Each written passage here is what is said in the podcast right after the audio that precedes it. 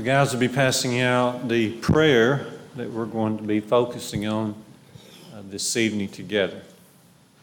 And just have it in front of us and be able to um, focus on it uh, together. Hope and pray you've had a good Lord's Day. It is a honor and privilege to assemble as the Lord directs on this, the resurrection day, on this, the first day of the week to be able to follow in the steps of our forefathers, such as Peter and John and Paul and Barnabas and others, and assemble and to trace what it is that they taught and to trace their steps and to commit ourselves to our Lord in so doing. First day of the week. Psalm 19 is a wonderful chapter. And he ends with this particular uh, prayer. Psalm 19 introduces us to God's two major ways of communicating to us. He begins the chapter by saying, The heavens declare the glory of God, and his firmament shows his handiwork. But then later in the chapter, the writer focuses on the Word of God, how the Word of God cleanses us and converts us and helps us to draw near unto Him. And then here at the end, this prayer let the words of my mouth and the meditations of my heart be acceptable in thy sight, O Lord, my strength and my Redeemer. Before we get to the heart of this prayer, notice how the Lord is addressed. First, he's addressed as Lord, as Lord. And of course, in our day, Jesus is Lord, and he is Lord for many reasons. One is his resurrection. You recall in John 20, 25, 26, 27, 28, that Thomas wanted to see. He said, Except I see the print in his hands, except I see the hole in his side, I will not believe. So Jesus invited Thomas to come and touch him, to come and see and to feel, and stop disbelieving, but believe. And when Thomas saw him with his own eyes, he said, My Lord and my God. And Jesus says in John 20 and 29, You believe because you have seen. Blessed are those who have not seen and yet believe. He is our Lord. In Romans 10 and verse 9, we are to believe that Jesus is Lord. We are to confess that Jesus is Lord. And we are to believe in our hearts that God has raised him from the dead. The two go together, you see. If we believe that God raised Jesus from the dead, then we also believe and confess that Jesus is Lord. So he begins the prayer here with Lord. He addresses God as Lord. Lord. But he's also our Redeemer. He's also our Redeemer. One of our favorite ways of referring to salvation. He is our Redeemer. God has redeemed us out of bondage what a redeemer does. A redeemer buys someone out of a difficult uh, situation. It doesn't get any more difficult than the condition of humanity because we're in sin. Sin brings a bondage to us. But the blood of Jesus, thankfully, the blood of Jesus cleanses us and redeems us, brings us out of sin if we we are willing to submit. Remember Peter's words in 1 Peter 1 18 and 19, where he says, We have not been redeemed with corruptible things such as silver and gold, or even from the traditions handed down uh, by our forefathers, but rather we are redeemed by the precious blood of Jesus as of a lamb without spot and without blemish. Jesus is that lamb. In Galatians 3 and 13, we read that Christ has become a curse for us and he has redeemed us he has brought us out of, He has bought us out of um, the curse of the law. In other words, He has brought us out of sin. In Ephesians 1 and verse 7, in Jesus Christ we have our redemption, even the forgiveness of our sins according to the riches of His grace. That's what redemption is. He is our Redeemer. Okay. He's our Lord. He is our Redeemer. But He's also our rock, our strength. You see that? Some translations have rock here, some have strength, but we know what this means. I love these passages that bring out God as our rock. Let's read a couple of these together. 1 Samuel 2 from the lips of Hannah. 1 Samuel 2 and verse 2, you'll want to notice. And she's praising the Lord, and she says, 1 Samuel 2 and verse 2, there is none like the Lord. There is none as holy like the Lord. There is none besides you, O Lord. There is no rock like our God. There's no rock like our God. And then if you jump over to Psalm 18, Psalm 18, and notice in your Bible, and you'll, you'll want to underline this if you haven't in your readings before, but Psalm, Psalm number 18 and verse 2.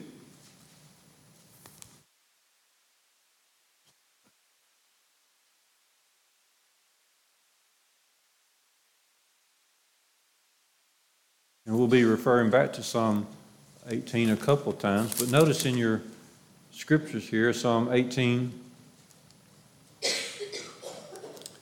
verse 2 The Lord is my rock and my fortress and my deliverer. He is my God. He's my rock in whom I take refuge. He is my shield. He is the horn of my salvation. He is my stronghold. I think it's a good recommendation that as we pray, we pray a lot to God. That we need to think of God definitely as our Father. Jesus teaches us in, on the Sermon on the Mount to address God as our Father who art in heaven. But we can change it up some. And as we change up the way we address God, it brings these other wonderful thoughts uh, into our hearts as well. He is our rock. He is our Redeemer. He is our Lord. Okay. And notice here in Psalm, going back to Psalm 19, uh, verse 14, notice that He is our overseer because we want the words of our mouth and the meditations of our heart to be acceptable in His sight. In His sight. You see, the eyes of the Lord are in every place, keeping watch upon the evil and the good. That's what Proverbs 15:3 says. The eyes of the Lord are in every place, keeping watch over the evil and the good. And so we want to make sure whatever it is that we are thinking, whatever it is that we're doing, is acceptable in His sight. We as a society, we have lost sight of the sight of God. We've also lost a sense of the fear of God. And we must go back. And these are things that we need to talk to our children about and our grandchildren about how that God sees, God sees everything. And we need to do that which is pleasing in His sight. We need to fear Him, we need to respect Him. Okay, so notice in this prayer, notice how that God is addressed as Lord, as our Redeemer, as our rock, our strength, and He is our overseer. Okay, He's watching us all, wanting us, desiring us to draw close to Him. The major part of this prayer is our words and then the condition of our heart. Okay. And this makes sense. Jesus says in Matthew 12 and 34, out of the abundance of your heart, the mouth speaks. That's how it goes. Out of the abundance of your heart, the mouth uh, speaks. And so it is good for us to think about prayer tonight prayer. Someone has said that the power of prayer, the power is in the one who hears the prayer and not in the one who utters the prayer, who says the prayer. Therefore, prayer makes a difference. Let's think about that closely. There's power in prayer because of the one who hears the prayer not because of the one who utters the prayer. Therefore, prayer indeed can make a difference. We are encouraged to pray. And this is one message that, that all of us would send to any of our graduates, any of our young people, is to pray. And this verse helps us to think about what we should be praying as we pray uh, to God. One thing about prayer prayer will outlive us because God outlives us. Prayers that we pray will outlive us because sometimes God will take a generation or two to answer a prayer or to move on a prayer, but yet we pray to Him because He's the one that has he has the power. For a Christian to for a Christian to be without prayer is no more possible than for us to be alive without breathing.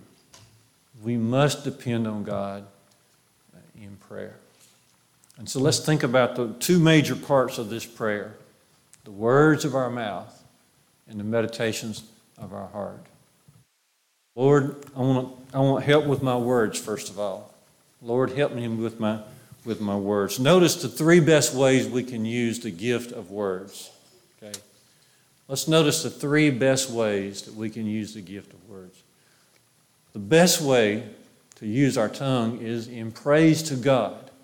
In praise to God. If you go back and you do a little searching, the word psalm, the word psalm in the Old Testament just simply means praise. Praise. Going back to Psalm 18, verse 3 I will call upon the Lord who is worthy to be praised. And the more we will learn about God, the more we know that's true. I will call upon the Lord who is worthy uh, to be praised. Psalm 100 in verse 4 Enter into his gates with thanksgiving and enter into his courts with praise. Praise him, praise him. When Jesus teaches us to pray, Matthew 6, verse 9, he says, Start like this say, Hallowed be his name. In other words, hold his name in reverence and bring praise to him. In 1 Peter 3 and verse 15, the, the verse begins by saying, Sanctify in your hearts Christ as Lord and Christ as holy. Set him apart. Know that he is worthy of praise. And this praise to our Creator ought to be happening every day. Every day. Because the blessings are new every morning. At least that's what Lamentations 3 19 to 22 says. They are new every morning. We sing this song The steadfast love of the Lord never ceases, His mercies never come to an end. They are new every morning. Great is thy faithfulness. Great is thy faithfulness, O Lord. Therefore, uh, my portion will be with him, therefore I will hope uh, in him. We praise the Lord. Lord, as I pray, Lord, help me to see the great need to praise you, not just on the first day of the week, but to bring praise to your name through all that I do. To bring praise to your name, Lord, in as, in as many opportunities uh, as I have. The second best way of using the gift of words is, of course, by sharing and speaking the truth. Sharing and speaking the truth. Ephesians 4 and 15, Paul says, speaking the truth in love. That's what Christian living is all about. We're speaking the truth in love. Over in Acts 26, when Paul is appearing before Agrippa and other officials, he had explained the gospel, he explained his own change of life uh, with the gospel, and they looked at Paul and said, Paul, all this learning has made you mad. You're out of your mind. Paul said, No, no, I'm, I'm not mad. I'm speaking to you. Notice what he says, Acts 26, 25. He says, I am speaking to you words of truth and soberness. That's what I'm doing. That's the second best way of using our tongue. What a great gift it is just to be able to speak, to be able to speak. And we ought to use it to share and to speak out about the truth. That's what the Great Commission is about when Jesus speaks of it in Matthew 28, beginning in verse 18. He first talks about his authority. All authority has been given unto me in heaven and on earth. And then he talks about two aims. The two aims of the Great Commission, okay, to make disciples of of all the nations, baptizing them into the name of the Father, Son, and Holy Spirit. And then the other aim is teaching them uh, all things whatsoever the Lord has commanded you. And then there's the assurance, the assurance that the Lord will be with us always, even unto the end of the world. So notice in the Great Commission, we're doing it by His authority. There's two big things we're doing. Okay. We're going forth, we're teaching, we're making disciples, baptizing people for the remission of sins, and then we're continuing to teach them all that the Lord has commanded. And we are assured that the Lord is with us. Sometimes we must use the motive of fear. Because Paul says in 2 Corinthians 5 in verse 11, knowing therefore the terror of the Lord, we persuade men. What makes the words of Christ come out of us. Sometimes it's just a joy of living for Jesus, but sometimes you got to stop and figure and contemplate the terror of the Lord. The Lord is terror. The Lord is wrathful toward sin and sinners who will not repent. Therefore, knowing the terror of the Lord, we persuade men. Hebrews 10 Verse 30 and 31 talks about God being a consuming fire, and it's a fearful thing to fall into the hands of uh, the living God. So we speak. The second best way to use our words is to not only praise the Lord, but also speak concerning His truth. The Apostle Paul, we, we mentioned this a couple weeks ago, but it's such a, a, a good summary 2 Timothy 2 and verse 2, he, he said to Timothy, The things which you have heard from me among many witnesses, the same commit to faithful men who shall be able to teach others also. There's possibly four generations there. There's, there's Paul, there's Timothy, there's faithful men, and then there's the others that the faithful men will teach. Speaking the truth is a great way of using the blessing of our, of our lips. And then a third great way of using the blessing of our lips is by building other people up. Building other people up. It's just straightforwardly said in 1 Thessalonians 5:11 that, that one of the things we ought to be doing is building one another up and exhorting one another. That's what we ought to be doing. And it's a great way of using our gift of words that God has given us. Ephesians 4 and 29 the apostle says, Let no corrupt communication come proceeding out of your mouth, but that which can be used for edifying, edifying, for building up, for boosting uh, someone else. There's a tremendous verse that probably you have marked in your reading of Proverbs. Proverbs 25, verse 11 says, A word fitly spoken is like apples of gold in a setting of silver. I mean, you can't hardly beat a, an encouraging word. And it could be that your words of encouragement could, could change at least a person's day. It could change their outlook on life. It could change their life altogether. But let us be speaking words of encouragement. In Proverbs 15 23, it says, a word in due season, how good it is. So we, we are taught here that we need to be looking for ways, looking for opportunities to encourage someone who may be uh, discouraged or downhearted. One interesting thing that's said about the virtuous woman in, in Proverbs 31 is that she has the law of kindness upon her lips. Proverbs, Proverbs 31, 25, and 26. She has a law of kindness. Kindness ought to be a law. It ought to be a law. It ought to be a law in the home. That's, that's the way it was in this lady's home, talked about there in Proverbs 31. That, that's the way it was. That's the way it was. She spoke kindly. She spoke kindly of her husband. She spoke kindly to her children. She spoke kindly to her neighbors. The law of kindness was there. That law of kindness ought to show up in the church as well. Ephesians 4 31 and 32, Paul says in verse 32 to be kind one to another, tenderhearted, forgiving one another, even as Christ, God in Christ has forgiven us. That, that ought to be a law. It is a law. Not just ought to be a law, it is a law. It's a law from God that we ought to be kind one to another, tenderhearted, loving, patient with one another in the home and in the church, and even to strangers. You remember in Matthew 25, as Jesus talked about Judgment Day, he said to those on his right hand, I was a stranger and you took me in. We must, be, we must learn to be kind to strangers, get in the habit of being kind to strangers. Someone you don't even know, someone that you've never even spoken to, open up and be kind to them. You never know where that conversation uh, might lead. We talked about some fears a couple of weeks ago, and one of the fears we, we mentioned was uh, xenophobia. Starts with an X, xenophobia. And that's the fear of strangers.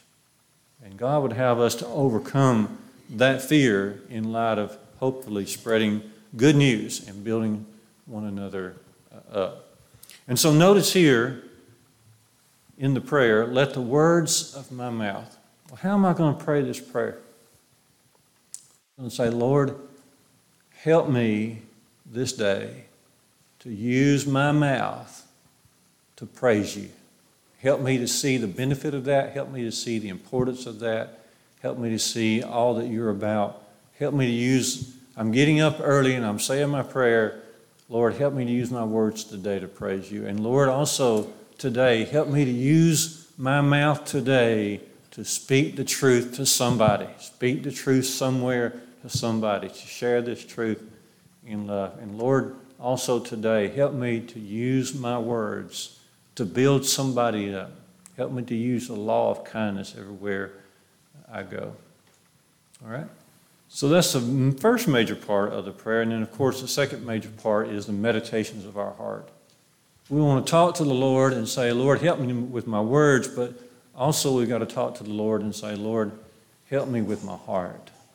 Help me with my heart. What kind of heart would God want us to have? Quickly, let's just run over and review the kind of heart God would have us to have. God would have us to have an honest heart, an honest heart. In the parable of the sower, that Luke 8, verse 15, that's the, the good and honest heart is the person who finally we read about he receives the word and he bears fruit with the receiving uh, of that word. A good and honest heart. Someone who is honest is, is earnest and sincere, very sincere. You remember Nathaniel that Jesus met John chapter 1? And when Philip went and got Nathaniel and brought him to Jesus, John 1:47, Jesus looked to Nathaniel and said, Behold, an Israelite in whom is no guile. No guile. He's not saying that Nathaniel was a perfect man, but he was saying here is an honest and earnest man of God. No guile. And someone who is honest knows that they need the guidance of the Lord. Jeremiah 10 23 says, The way of man is not in himself, it is not in man who walks to direct his own steps uh, an honest man knows he needs the Lord's guidance. So God would have us to have an honest heart. But also, God would want us to have a seeking heart, a, a heart that seeks. Proverbs 18 15 says, The wise heart seeks after knowledge. And he's talking here about spiritual knowledge.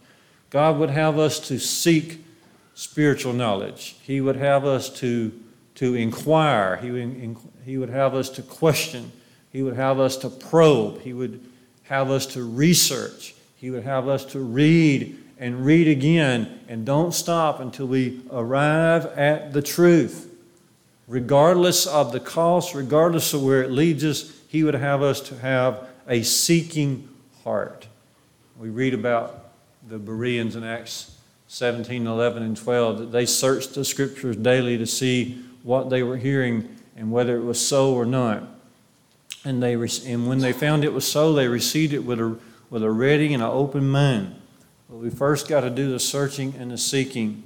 We must be like Jesus talks about in Matthew 5 6 Blessed are those who do hunger and thirst after righteousness. We must hunger after it, we must thirst after it. God would have us to have a seeking heart, heart that seeks, regardless of the cost, regardless of where this leads me regardless of where I stand after I come to know this, I must seek after his will. It's the love of the truth Paul speaks of in 2 Thessalonians 2 and uh, verse 10. But also, God would have us to have an understanding heart. So, first, an honest heart, and then also a seeking heart, and then thirdly, He would have us to have an understanding heart. The, the verse here is Matthew 13 15, where Jesus said, If you have a humble heart, then you're going to end up understanding with your heart, and then you'll be healed. You'll be healed. Notice that at the last part of Matthew 13 15. If, you have, if you're able to understand with your heart the Word of God, and then you'll be healed. Not physically healed, but spiritually healed. You'll be able to, you'll be able to have forgiveness of your sins. You'll learn to overcome sin in a greater way on a daily basis. Okay. But it starts with having an understanding heart. Understanding heart. You see, it, it does matter what we believe. That's something we must understand at a real young age. It does matter what you believe. Now, many in the religious world, they run about and they, they say, well, as, as long as you have some sort of attachment to Jesus and you got some goodwill in your heart, then it doesn't really matter what you believe. But boy, that's so far from Scripture. It's not even funny. In 1 Timothy 2 and verse 4, Paul said, God would have all men to be saved and come to the knowledge of the truth. You see, he first points out in that verse what God wants. He wants us all to be saved. And then he points out in the last part of that verse how it is that we get there. Isn't that very nice of God? Here's what I want, and we want it too. We want salvation. God says, here's how it happens. You got to come to the knowledge of the truth. It does matter what we believe. And when we have an understanding heart, it will protect us from so many things. Especially will it protect us from being a shallow person by and large, that's what you find in religious people today because they're not, they don't have the seeking heart and understanding heart. Then they're basically, they don't know what they believe. And so they're, they're pretty shallow when it comes to, to faith in Jesus. Jesus even talks about this in Matthew 13, 20, and 21, again with the parable of the sower. He says it's very important that when you receive the seed, the Word of God, that it goes down deep into your soul or else, when tribulation comes along, or the storms of life comes along, or persecution comes along, then you're quickly going to fall away because you're just a shallow person. Okay? You have no root uh, in you. And this is our prayer for our uh, young people, is that they would have roots, deep down roots in the, in the Word of God. So this can protect them. We can't be with our young folks and if it was possible for us to be with our children everywhere they go, I would have figured it out by now. It's impossible. But here's one thing we can do we can sink them deep into the Word of God, and then that will protect them from every little wind of doctrine that comes along. They will stay strong, they will stay planted in the faith of our Lord uh, Jesus Christ giving out candy, sharing food, having some recreational activities, that's all fine in its place, but that's not really church. Church is learning the Word of God. Church is learning to pray. Church is learning to worship. Church is letting the Word of God create roots in your soul so that you believe because you know what you believe. You have that understanding heart. And then after the understanding heart, we've also got to have a broken heart. So you've got to have an honest heart. You've got to have a seeking heart. You've got to have an understanding heart, but it's also got to be broken. Broken. And a couple of verses, Psalm 34 18, Psalm 51 17 says, The sacrifices of God are a broken heart, a contrite spirit. It also says, that God draws near to those of a broken heart. This doesn't mean that you're that God draws near to you when your girlfriend breaks up with you. That's not what it's talking about. It's talking about the fact that you have understood with your understanding heart, you've now understood God. You're understanding more and more about God, how holy He is, and how tragic sin is. And then you're able to look at your own sin, and it just breaks your heart that you have acted contrary to the holy God, to the creator of the universe, and it brings you down. This is what happened on the day of Pentecost when Peter was preaching. It says in Acts 2:37, they were pricked in their heart. Until a person gets pricked in their heart, they're not going to have any religion with Jesus. There's no faith in Christ. This is, this is an area you have to pass through time and time again. Every time you sin, you've got to have a broken heart. That's what the Word of God is meant to do, and that's what it will do. Absolutely. It breaks your heart. James says in James 4, verses 8 and 9, let your be afflicted and mourn and weep, and let your, let your laughter be turned to mourning, let your joy be turned to heaviness. Cleanse your hands, you sinners, and purify your hearts, you double minded. That's what he's talking about there. He says, You got your, your heart, your life has got to be broken. You got to have a broken heart because now you understand what you've done against God. With knowledge comes the responsibility to, to allow the word to break your heart. That's why Jesus said, Blessed are those that mourn, for they shall be comforted. That's a spiritual statement. Okay? That's not really a funeral statement, that's a spiritual statement. The one who is able to mourn over his sins, the one who's able to have that broken heart before God because he understands the will of God that is the one who will be ultimately comforted. That's the promise of our Lord there. And then there's the obedient heart.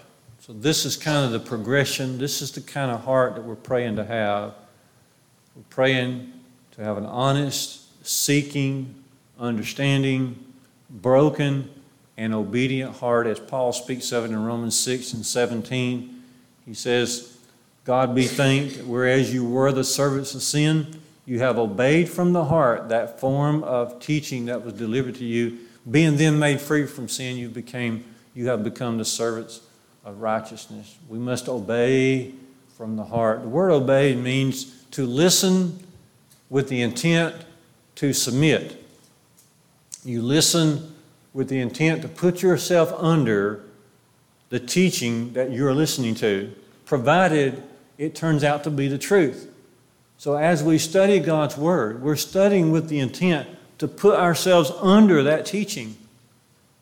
If, if this turns out to be true, then I'm going to put myself under this teaching because this is the will of God. That's, that's what obedience means. Peter speaks of this in 1 Peter 1 22, seeing then you have, you have purified your souls through your obedience to the truth unto unfeigned love of the brethren See that you love one another with a pure heart fervently. It's just a beautiful statement there uh, from Peter. So, I'm going to pray. And in my prayer, I'm going to say, Lord, help me with my heart. What does that mean? Lord, help me to be honest in my heart. Lord, help me to seek you with my heart. Lord, help me to understand you from my heart. Lord, help me to be broken. Help me to grieve over my sin. Lord, help me to obey. When I see your will, help me to be quick to repent and obey. That's the kind of prayer that we want to pray. This is the kind of prayer that we have for our young people, for our graduates. This is the kind of prayer we want our young people to be praying every day. This is the kind of prayer we want to see them live out in their lives.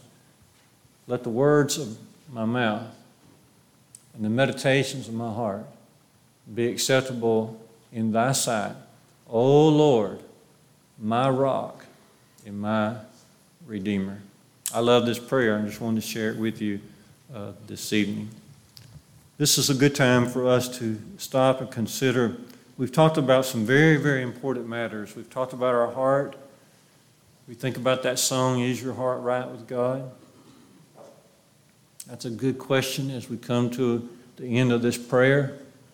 What about my status before God? Am I in submission to Him? Am I obeying Him? Am I seeking Him? Am I using my words? Am I using my lips for His glory and for the benefit of other uh, people? thank you for sharing this time. And if you have a need of our God uh, this evening, will you please make that known as we stand right now, as we sing together?